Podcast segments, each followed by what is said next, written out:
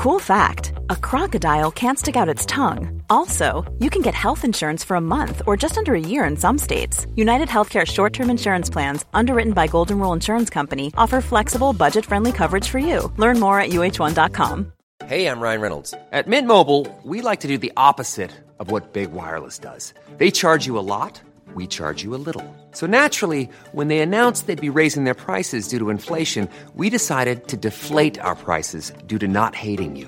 That's right. We're cutting the price of Mint Unlimited from $30 a month to just $15 a month. Give it a try at mintmobile.com slash switch. $45 upfront for three months plus taxes and fees. Promote for new customers for limited time. Unlimited more than 40 gigabytes per month. Slows. Full terms at mintmobile.com. There's never been a faster or easier way to start your weight loss journey than with PlushCare. PlushCare accepts most insurance plans and gives you online access to board-certified physicians who can prescribe FDA-approved weight loss medications like Wegovy and Zepbound for those who qualify. Take charge of your health and speak with a board-certified physician about a weight loss plan that's right for you. Get started today at plushcare.com slash weight loss. That's plushcare.com slash weight loss. plushcare.com slash weight loss. You are listening to Inside F1 with Joe Saward on Missed Apex podcast. We live F1.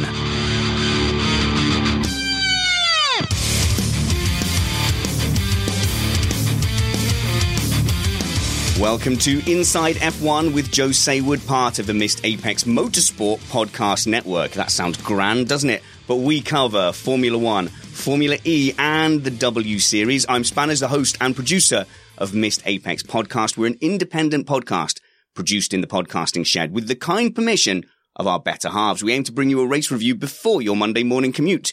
We might be wrong, but we're first. I'm delighted to be joined in the shed by media legend Joe Saward. Joe, you were meant to be on last week, but once again in my life, a baby ruined everything. Well, yes, I, I was flying back in from uh, wherever we were last week, Brazil, and I had to rush off to Bordeaux to to um, to see my stepdaughter's little new baby. And how sweet it was, but it was also seven hours on the road after getting off an overnight flight, which was a bit of an interesting one. Oh, well, I'm, i bet they were pleased to have you there. Did they look up and, and they, did they go, Joe, it, it falls on you and your wisdom to name this child for us? And I think Senna, that would be a great name for a baby girl. Senna. Yeah, that that wasn't actually part of the scenario. But, no, um, oh, no, okay. I think I think um, I'm not sure Senna is entirely um, necessarily great for a girl, but there you are. I'm sure I'll be accused of sexism, nameism, um, all those other things one is accused of. Um, but there we are. No, Senna's not right. No, okay, fair enough. I'm not very good at naming naming kids. My kids have terrible names that they're now stuck with forever. Not my problem. It's theirs. well, you can they can change them, you know. And and, and they should. Uh, Joe, we've had No, no, they they take nicknames. My name's not Joe, really. Cuthbert. No, right, Joseph. Joseph. Bad, you know. Joseph, I take it. Uh, we have a tweet from Netball Chiro who says, Joe, not a question, but just wanted to say, and I think she speaks for a lot of people. I'm oh, Netball. I'm assuming she, apologies if not, says, uh, just wanted to say thanks for appearing on the show regularly throughout the season. Hope to hear you again next year. Joe, I mean, I've, we are very, very grateful for your appearances. Are, are we, can we confirm Joe Saward for 2020 in the shed? I don't see why not. I haven't had any better offers of late. you know, if somebody pays me a vast sum of money to get to exactly the same thing exclusively, I would probably just throw you under the bus. But you know, um, one has to pay for uh, all these travelling around the world larks. So, um, but, let's be honest here: the chances of that happening are pretty much zero. So, No, I, I appreciate that. Like I'm, I'm a massive sellout. I will, I will sell this shared operation to a massive corporation in a heartbeat. I'm literally open to offers. Spannersready at gmail.com. Uh, from any my, other any, any other formulas with a with a, with a letter in their thing, I'll be happy to accept that. I'm sure. So, Formula A, B, C, whatever. You know, you've got W and E already. You know. yeah. And you'll be excited to know that with the start of the new Formula E season, we've rebranded E Radio Show officially under the Missed Apex umbrella. So you can search for Missed Apex FE and you will find our race reviews. And then beautifully, you talk about the F1 calendar. You've had eight races in 11 weeks. The next Formula E weekend is in two months. And that's the kind of scheduling that makes you go, huh. Well, it's you've got to bear in mind that the massive crowds have got to make their way to the next venue. I understand that ten of them made it to Riyadh, but you know, I don't know if that's true or not. I did hear it, but um, the, the grandstands were apparently not packed. Oh, oh dear, oh dear! And they dropped it on a Friday, which would feel, seemed very odd to those of us who were sat in an office. Well, not if you not if you come from the Middle East, of course, because Friday is Saturday. Oh, okay. So for them, that's Saturday their is Sunday, day. and Monday uh, Sunday is a work day.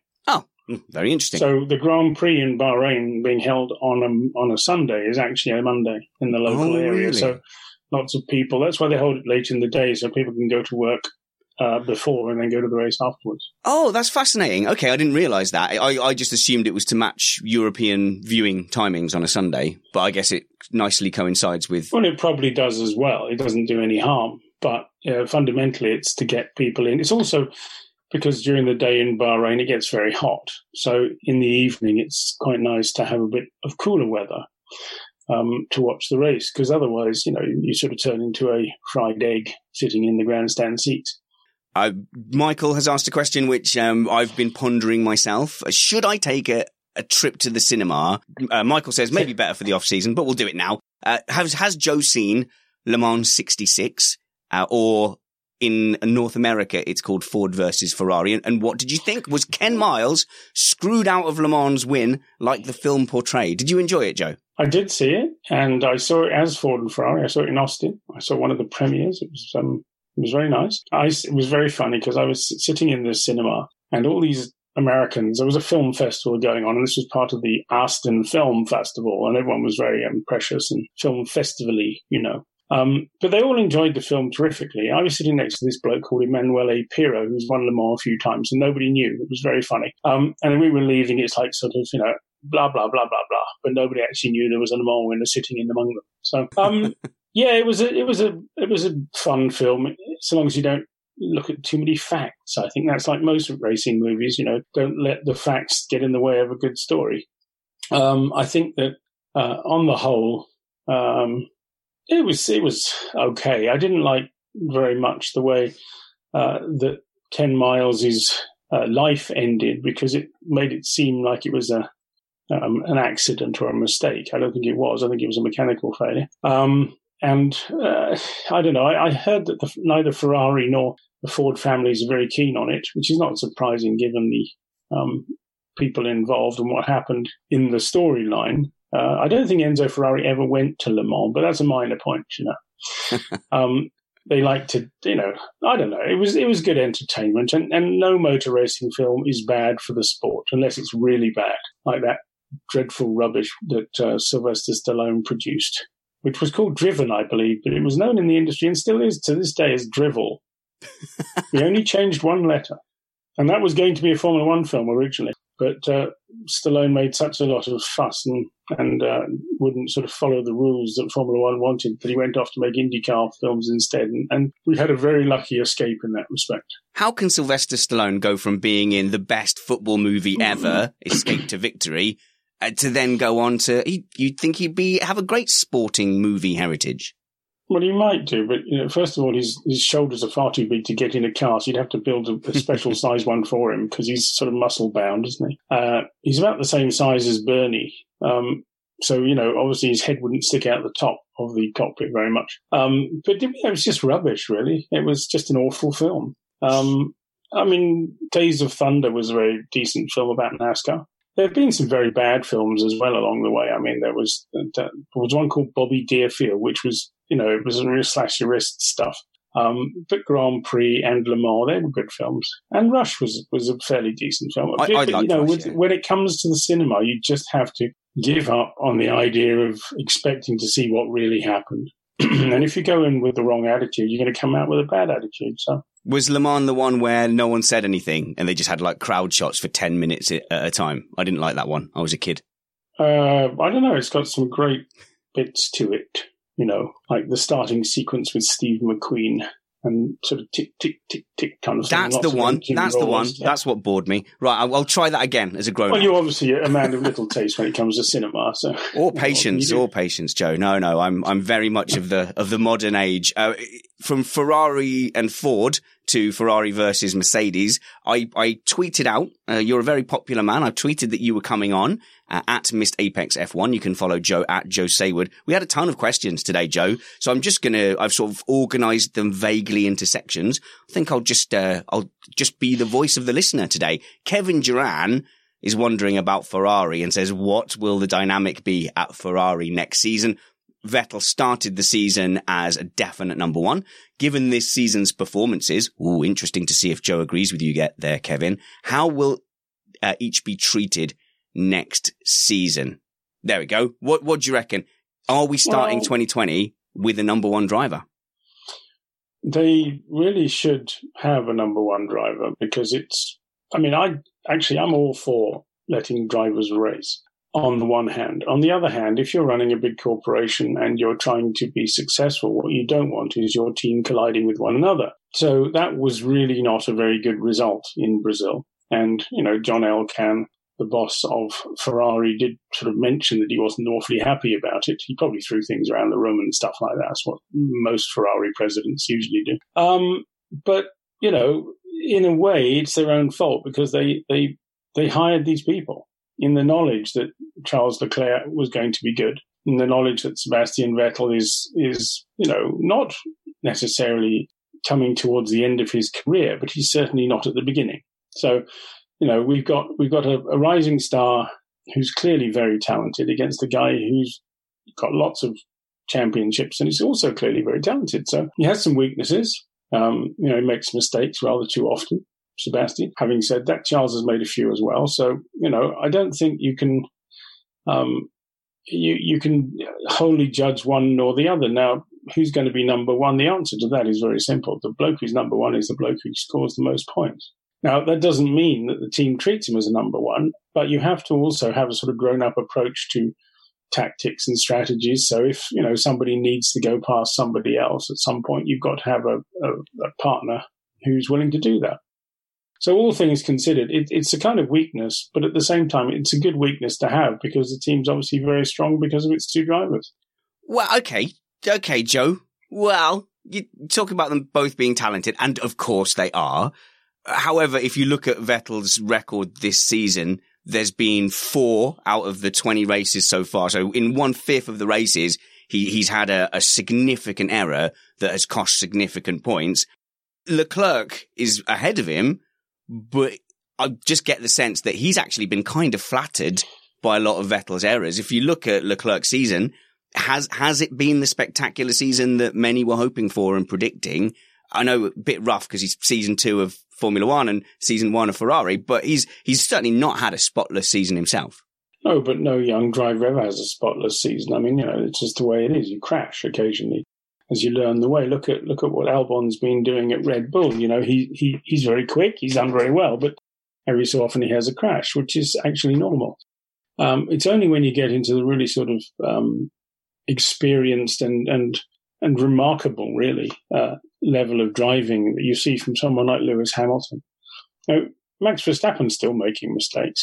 He's been around for a few years, but you know, he's not in the same league as Lewis at the moment. There are people who think he is, but I don't think he is. I don't think any of them are, to be honest. I think Lewis is just head and shoulders above everybody else. I also have a particular theory, which is that the Ferraris probably had the best car all year.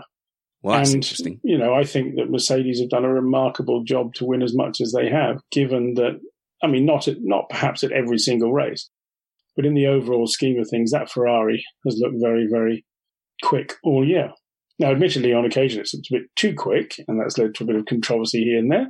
Um, but you know, it is what it is at the moment. And they're both struggling against Red Bull. So, you know, we've got a good three way fight coming, I think, next year. Oh, we were wondering about that uh, yesterday on the on our news show. We were wondering if that three way fight can really be maintained. Are you optimistic? So I felt like I was the only genuinely optimistic person on my panel yesterday. In that we, we although that season we've just had isn't that much better than 2018, this year is like the beginning of a new thing with room to grow with Honda, whereas last season felt like the end of the road with Renault. And I don't know. I feel a bit more optimistic for Red Bull. Well, let's let's not let's not put too many limits on it. It could be a five-team season. next year. You never know. McLaren with a Mercedes engine in it might be quite useful. Is that's Renault twenty twenty one though, isn't it? McLaren Mercedes. Oh, true. Yes, sorry, my brain's gone. Um, That's okay. yeah. Okay. Well, let, us rewind that one and then just say I can still come up with two more. Don't worry. Um, Renault could make a leap forward, which they're due to do. Um, and actually, I think that Toro Rosso has done a pretty remarkable job. Um, now, whether it can beat Red Bull on a regular basis is another matter. Whether it be allowed to. Um, but you know, nonetheless, I don't think they're world championship material. But they, I could see them actually winning a race again, which is quite remarkable. Excellent. Uh, let's stick with Ferrari for a second because I have questions from people, uh, but I, I, can't. I can't skip past what you were talking about with um, the Ferrari car being too fast sometimes, uh, or overly suspiciously fast. Uh, without going into the whole technical directives, uh, are they doing something naughty uh, debate, which uh, I've been having continuously for weeks. What I found most interesting was that the teams didn't lodge a formal complaint, but that the the FIA took it into their own hands and and took these fuel systems for inspection. And it's one of two things. It's either a PR exercise to try and just clean everything up and stop everybody moaning and whinging about Ferrari. Or this is the FIA going, do you know what? Actually, you're the kids. We're the grown-ups. We're in charge. How, how do you see that, the seizing of the fuel systems? I think that uh, a lot's been made of that, but the FIA is always taking little bits and pieces and having looks at them and stuff like that. I, I have great faith in the FIA doing a good job. Jo Bauer, who is the uh, chief um, I can't remember what his official title is these days, but he's basically the man in charge of all, all technical matters on the ground. And I'm absolutely sure that Joe is straight as a die. Um, you know, I, I, just can't even imagine Joe, uh, anyone sort of sort of nudging him and saying, "Hey, how about do we give you some money?" or something like that like could that. Be It's any team. it's- That could be any team. That, that Joe could be any team. It could, yes. There's Italians working everywhere. Um, but you know, it's just I don't think I don't think there's any potential for that at all. I think where there's potential is where you have grey areas, as the famous grey areas, as Tom Walkinshaw used to say, where you have regulations that basically you're only caught cheating if you're caught. So you can go into areas which are legally arguable and you have to if someone finds out what you're doing and challenges you you have to find a way of justifying it or you have to just uh, accept that uh, you're wrong. And that's really how it's done nowadays. So these technical directives from the fia are actually incited by the teams. They are the team asks questions and uh, can we do this? And the, and the and the fia says no you can't. Don't be ridiculous. That's cheating. That goes out and then people change things. So if a team is thinking that, say, say you think we know what Ferrari is doing, you go to the FIA, say, can we do this? And they say no. Out goes a technical directive, which Ferrari read, for example. And if that then changes the level of performance, which some people think it did, um, you know, we have to wait and, and see what happens. But basically, um, you know, I think it's a fairly grown up process. And I think the teams are fairly grown up about it too. How, having said that, you know, in the world of GPS data, there are some things that are just impossible. You cannot do certain things because of the laws of physics and the data. So when cars start doing things that do not make sense and cannot be explained by any legal means, it's not entirely surprising that teams get upset and begin to look for what the, what the problem is. And Because clearly there is something going on in that case. Oh, see, oh, you nearly said, and clearly there is something going on. If, if, if we were to edit out the, if that's the case, that would sound like you coming down definitely on the side of Ferrari. but you wouldn't do that, Ferrari would got? That but I would would be fake. never. That would be fake news or whatever it's called. So It's pretty I'm tempting. not coming down on the side of anybody, but Ferrari hasn't been caught. They haven't been, you know, banged to rights, if you like. Um, there, there is no, there are no agendas at the FIA anymore, which has been the case in the past. Um, when certain teams have been targeted, um, you know, political reasons, whatever, you know. Uh, but you know, I, I give people the benefit of the doubt until they're until it's actually banged to rights, and when they're banged to rights, I'll kick them like hell because we don't want to have people cheating in Formula One. Formula One's about playing the game properly. So, Um, anyone caught cheating deserves any kicking they get. So you, you will wait until there's better evidence. And Joe, that is why you've been an FIA accredited journalist for, for 30 years. And I'm, I'm in a shed in Bedfordshire. So yeah, that's. No, it's not. I mean, there have been moments, believe me. I, I was looking through a box of old passes the other day and I found a race by race pass from, I can't remember the year, but there was a period of time when I fell out sufficiently with the FIA and with the Formula One group to have my pass in question. Really? So, yeah, there was a time when that did that. And, and, and somebody said to me, I don't, how do I say this without getting into trouble? I can't really. This is what was said to Let's me. go it for it. was Max Mosley said, you know, you can, you can annoy me some of the time. You can annoy Bernie. Just don't do us both at the same time. give us, give us a, give us a chance now. now Those weren't the words he used. I think the words were pissed off, but there you are. Don't, Uh, you and then he said, shut up, Joe. Come on. We're trying to enjoy this party. Stop being a square. Stop talking No, shop. no, no. I, I never go to parties with Max Mosley. Don't be ridiculous. Um, I am far too square for that kind of party.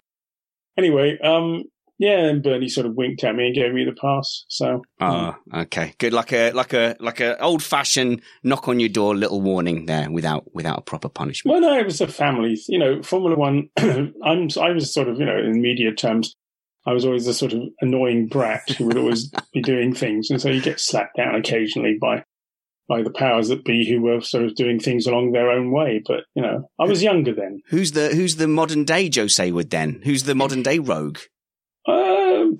I don't think there are. It's very different nowadays because, I mean, you, I look back and read some of the things that I wrote in that era, and you just, if you did it nowadays, you'd be, you'd be, um, everyone would be needing Epsom salts to survive, you know, and, and, and Twitter would have exploded into a million pieces. Some of the things I wrote, you know, I'd write things like, "This man is rubbish and shouldn't be allowed to race in Formula One," you know, this kind of stuff. And that was quite normal, you know. In, in those days, we had much more. Um, there were there were far fewer people being politically correct about everything.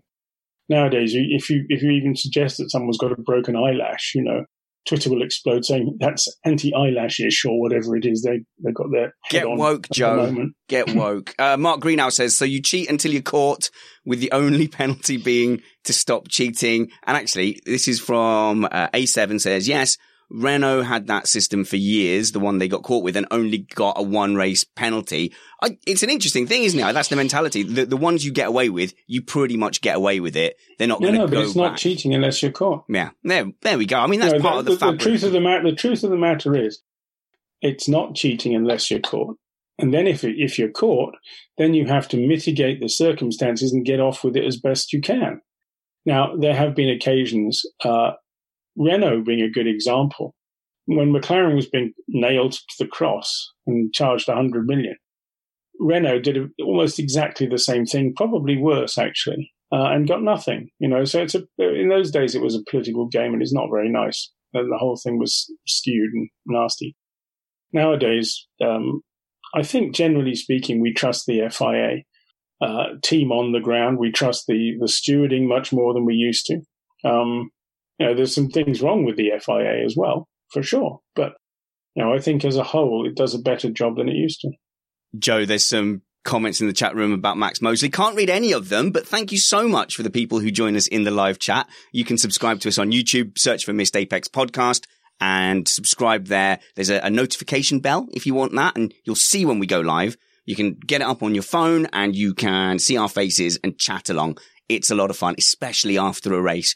For the last race review, we had at points nearly 700 people at a time live chatting and over 3,000 people joined in that live stream. So it's busy. It's chaotic. It's a lot of fun. I hope you'll come and join us on Facebook. Search for our chat group there as well at Missed Apex F1 on Twitter and myself at Spanners Ready on Twitter. Joe is at Joe Saward where Paul Young asked about Ferrari personnel in general. I'd love to know if Joe Saward asks Paul Young has any insider info on what Ferrari's plans are if Vettel were to retire. I don't believe they have a junior program of any substance. And Peter follows up, Peter in Perth. So that is in Australia. This is a motivated question. What are the chances of Ricciardo, sorry, Ricardo driving for Ferrari in 2021? Is there a, a post Vettel plan? Um, no, I wouldn't have thought they've got anything particularly in mind at the moment. They don't need one. I think if Vettel decided to walk, they just go and pick up Nico Hulkenberg, who's wandering around with nothing to do.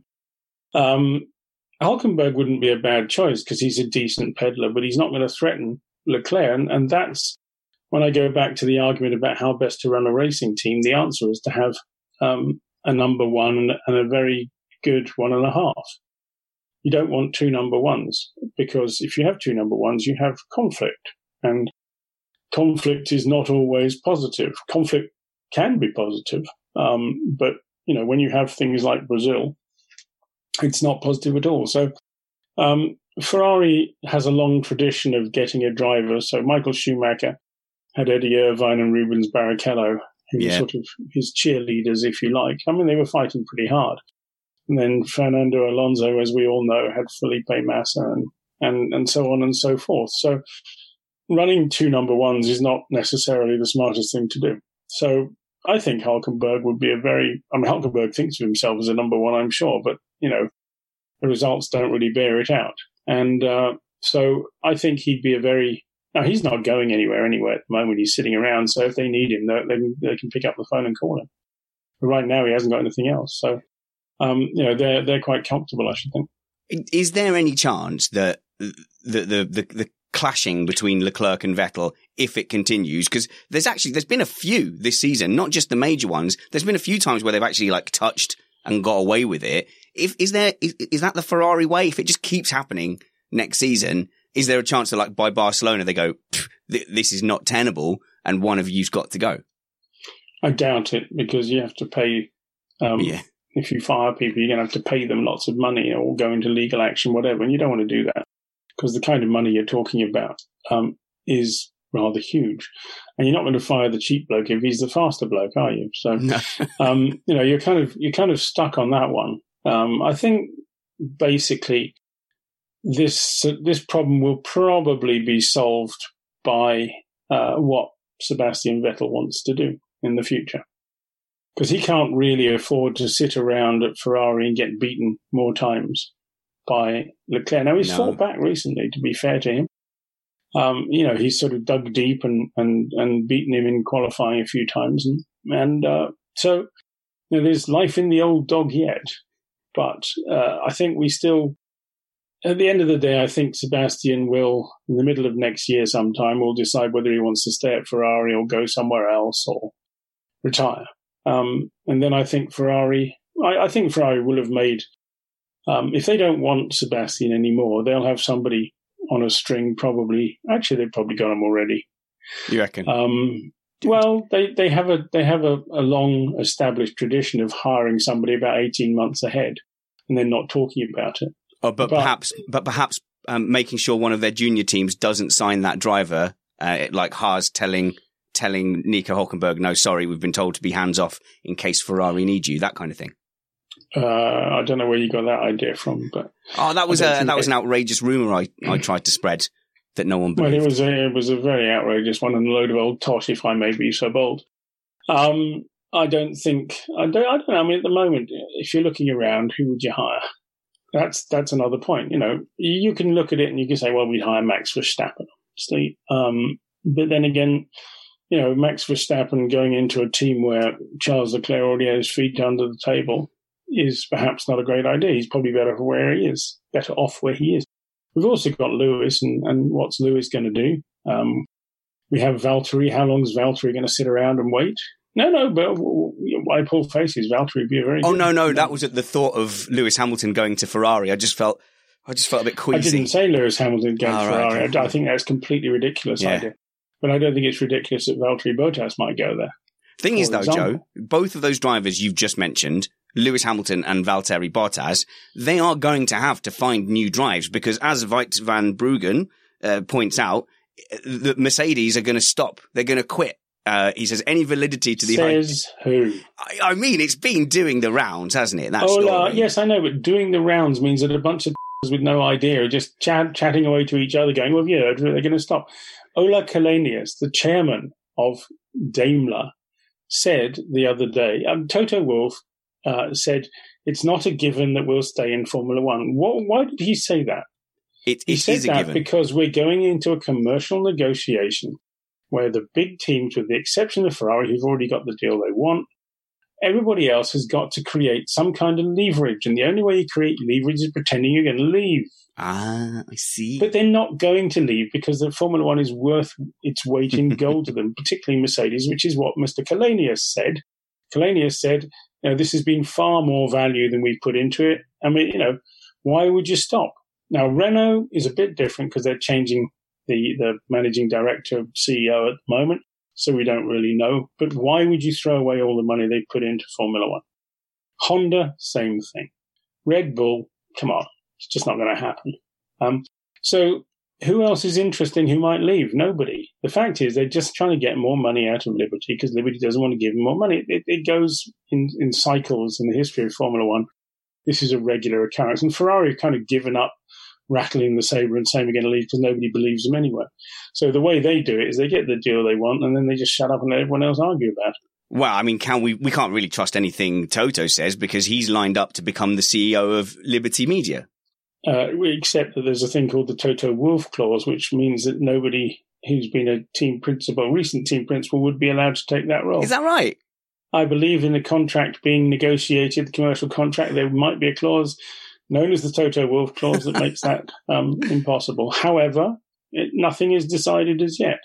But also, there's a question of whether Toto Wolff will be the best possible person for that job. You know, is he the kind of guy who can walk in and smooch with presidents of um, countries all over the world? Now, Chase Carey has got that gravitas of, of a super, uh, super level businessman. Uh, you know, he's been at the top end of Fox Corporation for a very long time. So he's he's got the kind of gravitas that you need. And I think um, in the role of CEO of Formula One, after all the negotiations are done, remember, um, you need somebody who's that kind of level to do the deals with the government, who can get know, get things moving when you need to get them moving. And I think a, a senior uh, car executive who's retired or something like that would be probably better suited to the role. The other thing is if you're if you're a Formula One team principal, you arrive with baggage, you know, and the baggage is not something you want.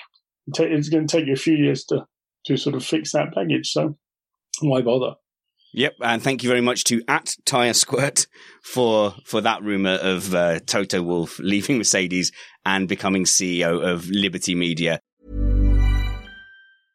How would you like to look five years younger? In a clinical study, people that had volume added with Juvederm Voluma XC in the cheeks perceived themselves as looking five years younger at six months after treatment. Look younger, feel like you. Add volume for lift and contour in the cheeks with Juvederm Voluma XC. Reverse signs of aging by adding volume to smooth laugh lines with Juvederm Vollure XC. For important safety information and to find a licensed specialist, visit juvederm.com. That's J U V E D E R M.com. Not for people with severe allergic reactions, allergies to lidocaine, or the proteins used in Juvederm. Common side effects include injection site redness, swelling, pain, tenderness, firmness, lumps, bumps, bruising, discoloration, or itching. There's a risk of unintentional injection into a blood vessel, which can cause vision abnormalities, blindness, stroke, temporary scabs, or scarring. Talk to a licensed specialist to find out if it's right for you.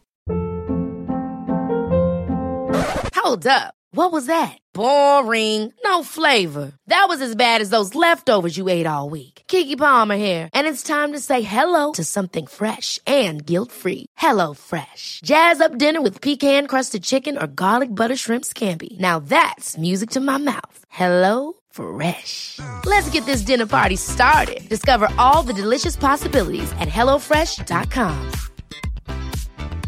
Quality sleep is essential. That's why the Sleep Number Smart Bed is designed for your ever evolving sleep needs. Need a bed that's firmer or softer on either side? Helps you sleep at a comfortable temperature? Sleep Number Smart Beds let you individualize your comfort so you sleep better together. JD Power ranks Sleep Number number 1 in customer satisfaction with mattresses purchased in-store. And now, save 50% on the Sleep Number limited edition Smart Bed for a limited time. For JD Power 2023 award information, visit jdpower.com/awards. Only at a Sleep Number store or sleepnumber.com.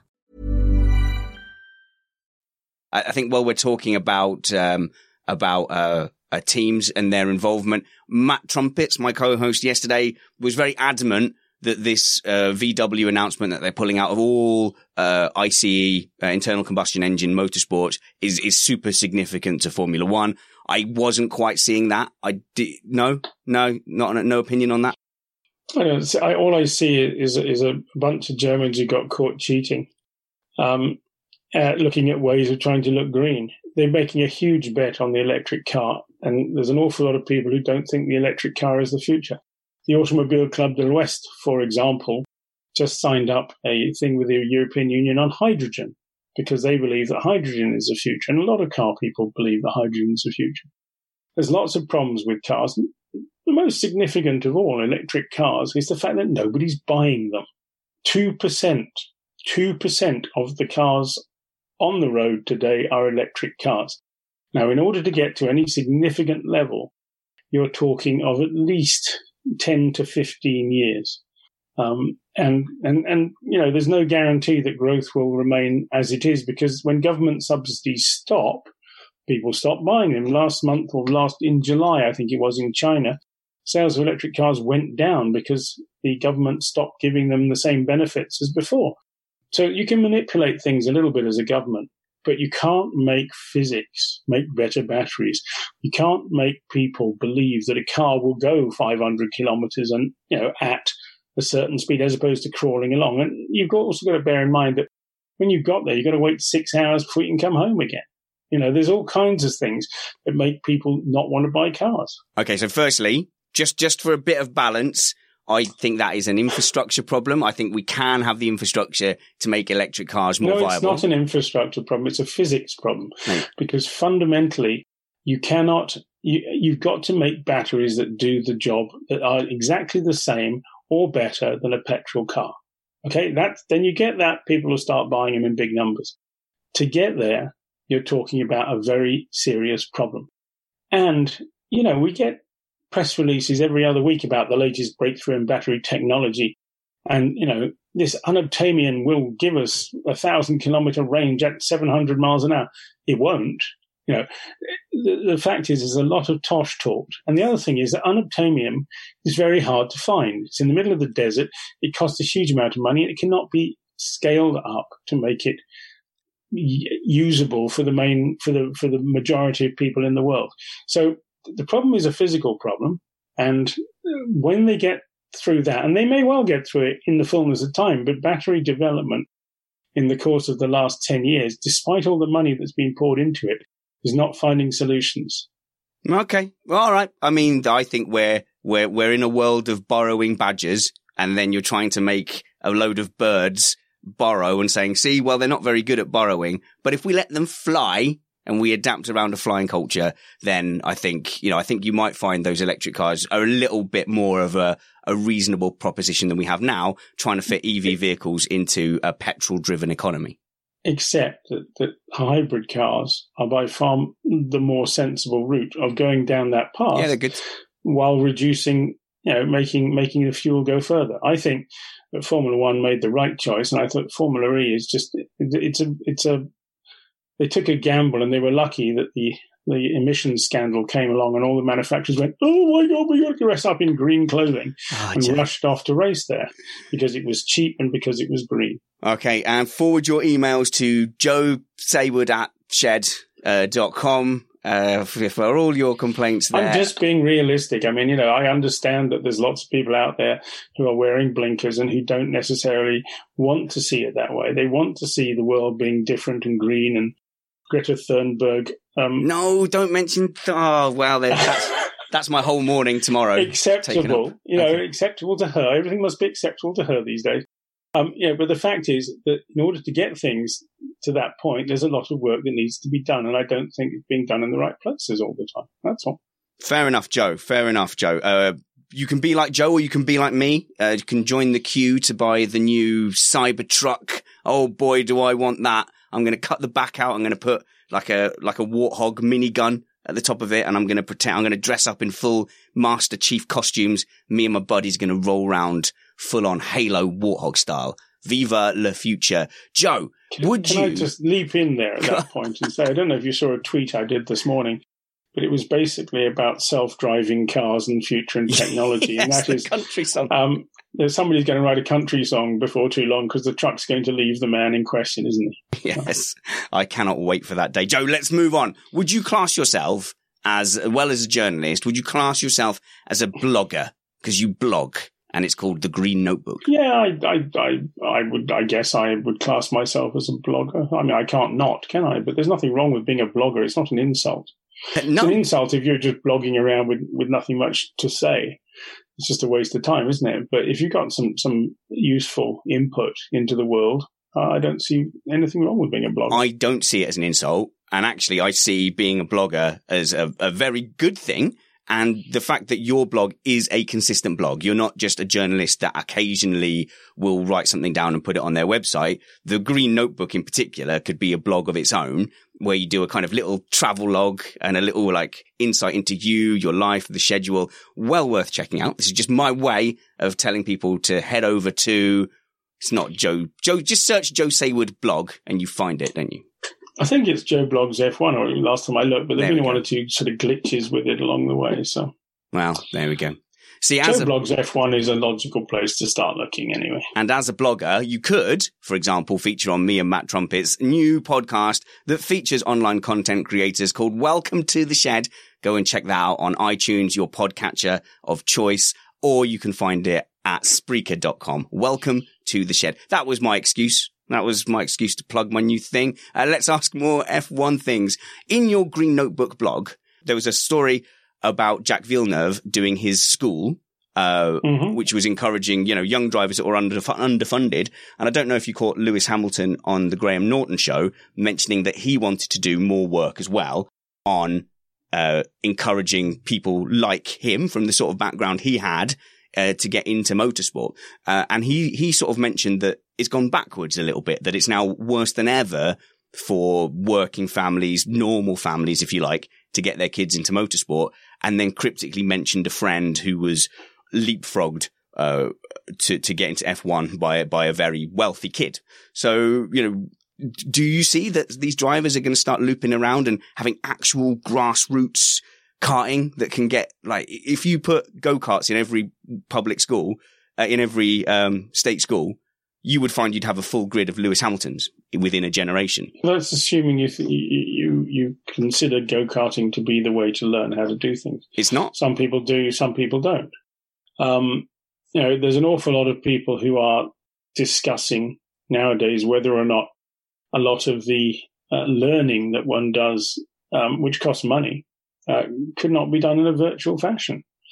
Um, you know, you, you can learn what not to do. I'm not necessarily advocating that entirely because, you know, ultimately you have to get into a car. But I think what's great about Jacques's scheme is that it, it basically, it is crazy. Even top level karting is crazy. You know, it's like $750,000 for a top line kart drive these days, which is insane. Who can afford that? Uh, Formula 4 which Jacques is providing a drive. The prize drive for his racing school is a Carlin car in British Formula Four, which means if you're any good, you can win the championship. Because Carlin, that's you know they've won four of the last five championships. They know what they're doing. So a decent driver there can get put on the map, um, and it's going to cost Jacques four hundred thousand or whatever the deal he struck with Carlin. Um, but it's a very good thing, and I and I think we need more things like that the, the, the thought process behind it, actually, uh, Jacques' mate, long-time mate, Patrick Lemarie, Marier, actually, if you had the, uh, the accent. Patrick Lemarie, who was a Formula One test driver, um, and raced at a you know, very decent level, uh, was a finalist in a thing they used to call the Volant Elf back in the 1990s. And if you won the Volant Elf, um, your chances of getting up into motor racing, serious motor racing, increased enormously. So if you look at the winners, the year that Patrick finished third, he was beaten by Olivier Panis and Yvan Muller, both of whom went on to glory. Uh, many of the Volant Elfs went on. Prost was a Volant Elf, Tambay, Pironi. There's a whole string of them, mainly in France. Damon Hill wasn't a Volant Elf, but he went to the same racing school. And so basically, you learn how to do things. You're taught by very good instructors. Then you have a competition to see who's best, and the winner comes out. And this year, Jacques' first winner was a was a guy called Marin uh, Marijn Kremers, who was a Dutch kart racer. He'd won the KZ World Championship. Didn't have any money to go on up the ladder. Raced against Max. He's the same age as Max. Raced against Max a lot when they were young. Uh, didn't have the money to do what Max did. Uh, and now this gives him the chance to be launched into um, British Formula 4 next year. So watch out for the name. He's good. He's very impressive young man. Um, and I think we'll see more of him in the future. The guy who finished third, and sadly, I, I can't remember his name without looking it up, but the guy who finished third in the competition was a butcher who'd never done any competitive karting. And he finished third, beating proper you know, kart racers with many years' experience. And this is the other great value of a competition like this is if you have somebody who's really good but doesn't quite win it, they can they will be spotted by somebody and somebody will say, This kid was really good.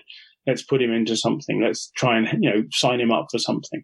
Like, so, you know, watch out for a butcher from Marseille because, you know, to have done that on your first basic, um, and, and, you know, he's getting better all the time. So we know his starting level of potential. We don't know where it will finish. So I think that he is, you know, somebody worth watching for. And I wish I could remember his name. It's it's like when Gareth Gates didn't win the original Pop Stars, the rivals. No, the the one before that. Oh, don't act like you don't know, I'm Joe. foreign. You know, I've lived in France 25 years. Who the hell is Gareth Gates? He finished you know? second and and but he had the better but he was still spotted and signed and everything and uh, Will Young won it and I think cynically I was suspicious at the time I thought Will Young needs to win and Gareth Gates doesn't there's there's me rehashing a 15 year old argument but I feel as passionate today as I did after that final. Uh, but can I can I just say at this point that you look around England and try to find um, schemes like like this? We need schemes like that. Lewis Hamilton, if he wants to do it, he's got the money. Go set yeah. one up. You know, you can do it. You can have the Lewis Hamilton Racing School, the racing competition, the Lewis Hamilton Prize at the end of the year launches a career. It's great. I, I, this might be an unpopular opinion. It might even be an ignorant opinion. Obviously, there's loads of great racing drivers in the world, but I, I think you would be hard pressed to argue that motorsport has the same, same depth of quality and skill as you go down the tiers as say football. Whereas you go to like even Saturday league football in your local town, the standard can be really, really high. I think it doesn't take long in motorsport to go down the series before people can who who don't know even those vehicles can jump in and be competitive. Is that is that, un, is that unfair, Joe? And I think that is obviously because the amount of participants is limited by cash supply. Whereas in football, th- anyone uh, yes and no. I think I think that once you get into what I call professional racing, full time racing, I think the level is pretty high. There are people who've got a lot more money than others, and they are going to climb the ladder faster. It's just it's just the way of the world. But you know something, it's always been like that. It's always been that way, and it, the only reason it wasn't that way is when there were schemes to help youngsters. In the case of Lewis Hamilton, it was Ron Dennis who who plucked him out of obscurity and said, "This is a kid I, I'm going to have and train up." But you have, I mean, the, the, the greatest example of all was Elf, the French oil company that supported French racing for from early 70s until 2014, 15, something like that, um, at a huge level. And that's why there were so many French racing drivers in the 70s and 80s, just because this scheme pushed them along. There were, there was, there were things in Britain, but they never really amounted to anything like that kind of level of, um, of driving forward talent. Now, at the moment, we have we have Formula One teams who are picking drivers young and then bringing them up, um, which is good. You know, it's good to see that. But I, I think that it, it, you can also throw away a lot of talent, as Red Bull have done, um, which doesn't deserve to be thrown away.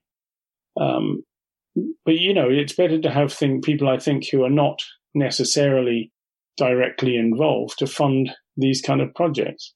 But I think that there's certainly room for them, and there's certainly enough rich people in motor racing to be able to afford it. Uh, yeah, I'm getting some flack when I'm talking about the, the levels in motorsport and the karting is being used as an example. That actually, that, fo- that follows up my point. That backs up my point. At karting, which is much more accessible, the standard is actually incredibly high. And you would find drivers from top tiers trying to jump into a go-kart and try and compete even at Bradley's British rental kart championships or the world rental kart championships. Yeah. Yeah, that's right. That is far more competitive. That makes my point perfectly. The more people that are able to self-select to go into a competition, the higher the standard will be, which is why football has a, a much higher standard than uh, equestrian. What's the one where the horses dance? That one, obviously. Dressage. There you go, dressage. There you go. So, Oh yeah, dressage. You have to buy a horse. Yeah, know. exactly. It's as simple as that. You have to drive, buy a horse and then work very hard. As a former owner of a dressage horse, I can tell you that. Yeah, of course. Me too. I've got several out of the back of the shed. Uh, Joe, the only seat that's left is Williams. Uh, I think actually, isn't, No, isn't it's it? not. Isn't it? Oh, isn't Yeah. it? Yeah, it's, it's, not. There there are no seats left. I know what you're on about. Right. Okay. So it's the, the Latifi guy. Well, knock me down with a feather. You've got it in one. Oh, okay. I don't know anything about this, this fella. What should we expect to see? Should we be, Well, he's a talented driver enough. He's he finished second in the Formula Two championships. That's pretty good. And he comes from one of the wealthiest families in the world, um, not just in Canada. He, he makes the Strolls look like poor people. really? So, oh yes, yes. So, money, finding money from your suppliers, whatever, they'll they'll find a way of doing it. People don't like rich people don't like spending their own money much, but they will find a way of doing it, and it will it will happen. So. Now, let's not be silly about these matters. Uh, going back to the question about money, uh, is Latifi the best possible choice out of the Formula One field of this year? Well, yes, no, whatever. He won, you know, he's done well enough. He's won a lot of races. Um, is Nyck De Vries a better option? I don't know. Nyck De Vries doesn't have the money to go forward. It's just the way it is. So are Williams still dependent on a big pay driver to, to make their, their team work? Uh, they are dependent on having money. Yes. And can they use that money to do anything? Because it's not. I mean, we've we've almost forgotten about them this season. It's like people have even got bored of kicking them, and they certainly have been down, and they've been a long way out. I mean, I saw them even struggling. It seemed to catch up with the pack of the safety car before one of the restarts and the first restart uh, in Brazil. Is there is there anything they can do to get closer? Um, that's a really that's a difficult question to answer Do you- because there's lots of things they can do, but the fact of the matter is that they have a fundamental uh, problem.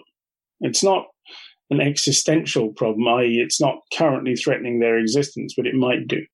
But they've they need to find out how to be a, a top line racing team again. And you know, I don't think there's enough people there who know how to do it. And uh, that really, I think, how you how can you can you can have performances like that with a Mercedes engine is actually quite upsetting to me. I'm a big Williams fan, but I'm upset by what I'm seeing now. Right. So- Well, thanks for being so candid, Joe. I could tell with your initial response, it's a, I would love to be sitting here telling you that there's a way for them to jump back in. I could, I could feel that coming through the, the screen. Um, uh, because you're Well, not, there is there, there there are ways that they could make a lot of progress, but they're not willing to do that. So, um, you know, we'll just have to see what happens in in the fullness of time. The thing is that with the new commercial agreements coming up, uh, the the back end of the grid teams can actually or should be able to survive if nothing else. Now that's not right necessarily. You know, one of the reasons that Bernie always had an 11th team was to keep the 10th and 9th teams on their toes. You don't want anyone being a passenger. Um, and the new system um, has a sort of potential to allow some passengers. Uh, and, you know, Williams really should be doing better with a Mercedes engine. They should be doing better. It's really no excuse. If you look at everybody else, um, I mean, there are some people doing good jobs and bad jobs, but fundamentally, they're just doing the worst job of the lot. yeah, it's, uh, But if you, if you look at Force India or whatever they're called this week, Racing Point went through a a a period of administration last year, and they're still able to to compete at a sensible level, and that kind of tells you where Williams are at. Fantastic. Thank you very much for the chat room comments there. We are going to move on from Williams. Thank you to Armand there as well, who's donated five Swiss, Swiss, is it bucks, dollars? What do, what do they? Francs. Oh, francs, Swiss franc, five Swiss francs. Is that incredibly high valued, or can I retire? Not really, but it's a strong currency that doesn't go up and down too much. Ah, so- there we go. Well, I'll go splitsies with you, Joe. Thank you very much, Armand. You can do that in the super chat, or you can support Missed Apex podcast on patreon.com forward slash Missed Apex. Uh, we are going to be here doing our live race review at 8 p.m. on Sunday. So do come and join us live for that. It's loads of fun with the live stream. But if you don't catch us there, our, our, our finished edited video and audio will be ready for your Monday morning commute. Uh, Joe, a question here from Sam, from Sam Bush, Sa- from Sam. It's a question from Sam. Oh, you, you've got some Swiss francs there. Is that 10? 10. I. I just found it in front of me on the desk. Oh, wow. Joe's, Joe just has loads of money just scattered around. Actually, you must have lots of international money from your, I do have trips. lots of international money. It's not scattered around. I try to keep it in one place, but every so often some of it sneaks out. So A question from Sam Beschutzin says, Joe, this is less of a question, just more me begging than anything else. There's desperation in this question, Joe. Uh, this is more me begging than anything else. Please, Joe, give me a reason to be optimistic about Haas next year. And a one word answer is perfectly acceptable here, Joe. Uh, because the car is good. The car is a good car. It just they can't keep it at the level. Um, if you look at where they qualified, sometimes in the top ten. Recently, there were two of them in the top ten somewhere or other. Um, all they have to do is to figure out how on earth to make those tires work on the car, and they will be in the mix. So, I don't think there's anything to be depressed about. Um, the only thing I'd be a little bit depressed about is the fact that the the two drivers will probably go on colliding with each other but you know that is um, I'm not sure I would have made the same call No. if if if Nico Hulkenberg was on the market. Um, I think I would have gone for for Nico. But then again, you know, if you have Nico and Kevin, which you would have to have Mm. because uh, Kevin had a contract for the for the year ahead, and Kevin and, and Nico, of course, really don't get on. Um, there are one or two famous quotes Yes. along this matter, um, which we won't go into as it's a family show.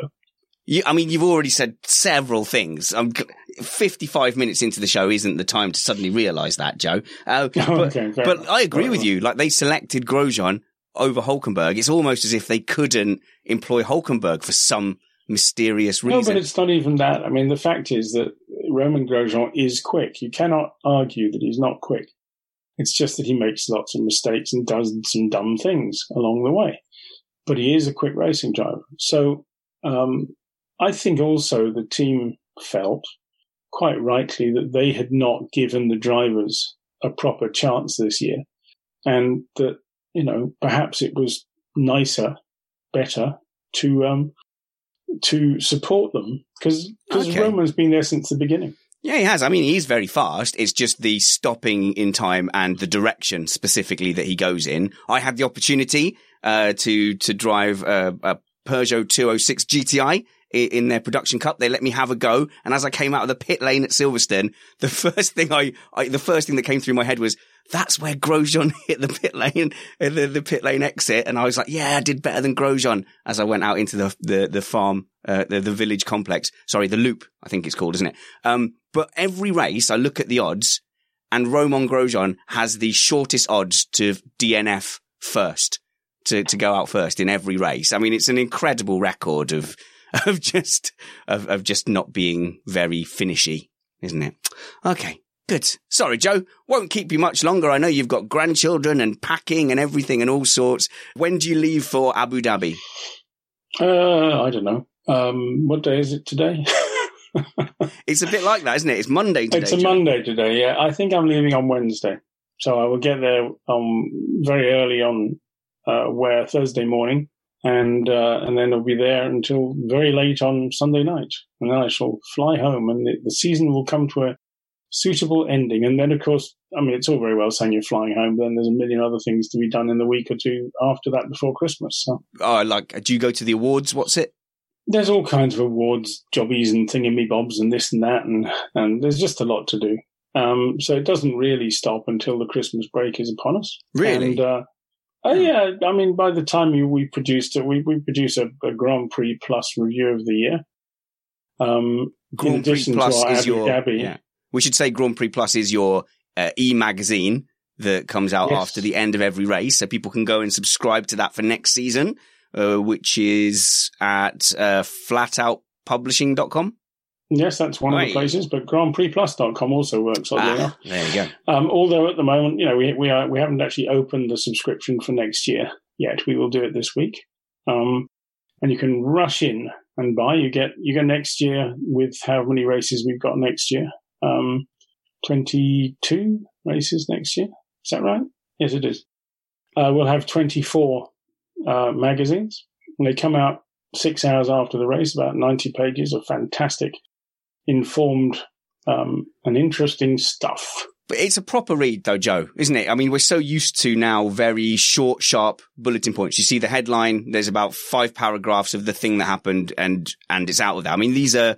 This sounds stupid, but it's proper. They're proper articles. It's, It's proper. It's proper. It's proper old school journalism, and it is journalism that's important to be old school because in ten years from now, if you want to know what happened in the Afghanistan Grand Prix of 2019 or whatever, um, you can't actually find it because it's all in bit points, and all the blabber and jibber jabber won't be there anymore. Yeah. So actually, to find out what really happened and who said what and all the rest of it, you know, the old school is still good. And the thing, the glorious thing about um, and a virtual magazine is you can keep hundreds of them in your computer without making a, a huge dent in it, and you don't have to have wall space. I mean, I I had twenty years or something, probably more than that, of Autosports at one point.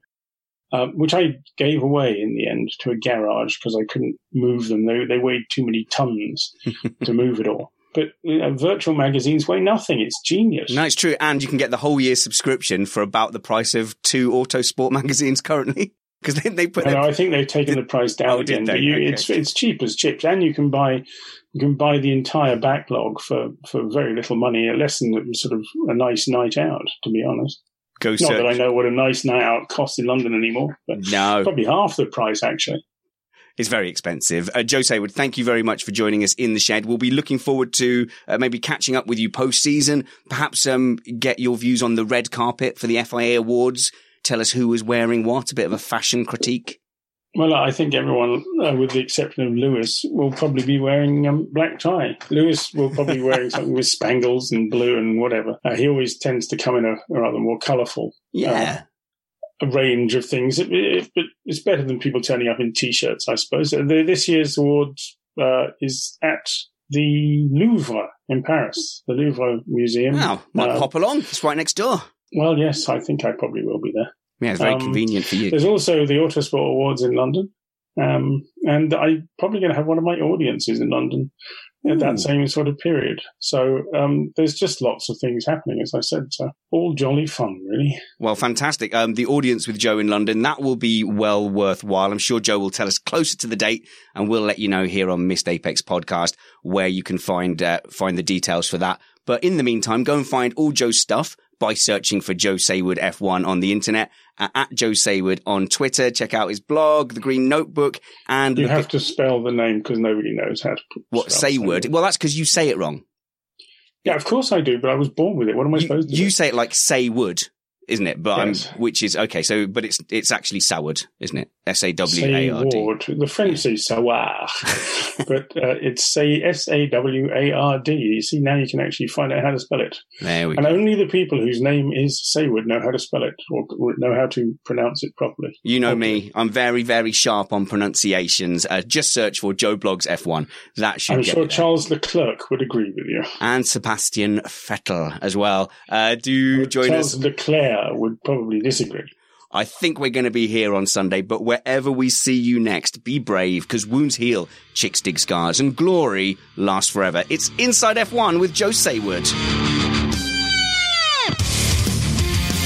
And me, I was on it too. Everybody look at me at Spanners Ready. What Joe, as a freelancer, that's what you have to do. Constantly wave your hands and say, "Pay attention I, to I me." am well aware of the life of a freelancer. Yes, Jumping around, pay everyone. Look at what I'm doing, please. Uh, somebody. I have, I have been doing it uh, since you were actually, actually, probably your entire life. I should think. Oh, 1980 I was born, Joe. I just look fantastic. Okay, not that long then. I just look Okay. amazing for my age. Well, you are actually, if that's the case. Yeah, I've only been doing it since '93. So Oh, there we go. No, God, you thought that I was younger than that. That's incredible. This is great.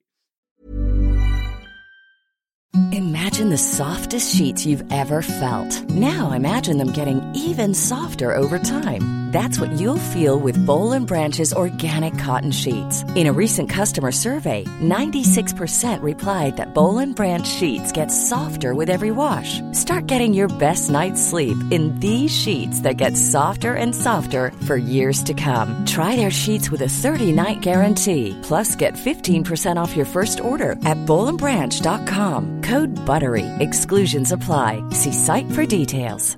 Planning for your next trip? Elevate your travel style with Quince. Quince has all the jet setting essentials you'll want for your next getaway, like European linen, premium luggage options, buttery soft Italian leather bags, and so much more. And is all priced at 50 to 80% less than similar brands. Plus, Quince only works with factories that use safe and ethical manufacturing practices.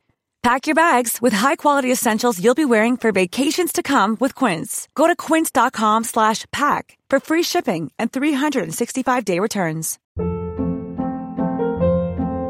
Hold up. What was that? Boring. No flavor. That was as bad as those leftovers you ate all week. Keke Palmer here, and it's time to say hello to something fresh and guilt-free. Hello Fresh. Jazz up dinner with pecan-crusted chicken or garlic butter shrimp scampi. Now that's music to my mouth. Hello Fresh. Let's get this dinner party started. Discover all the delicious possibilities at hellofresh.com.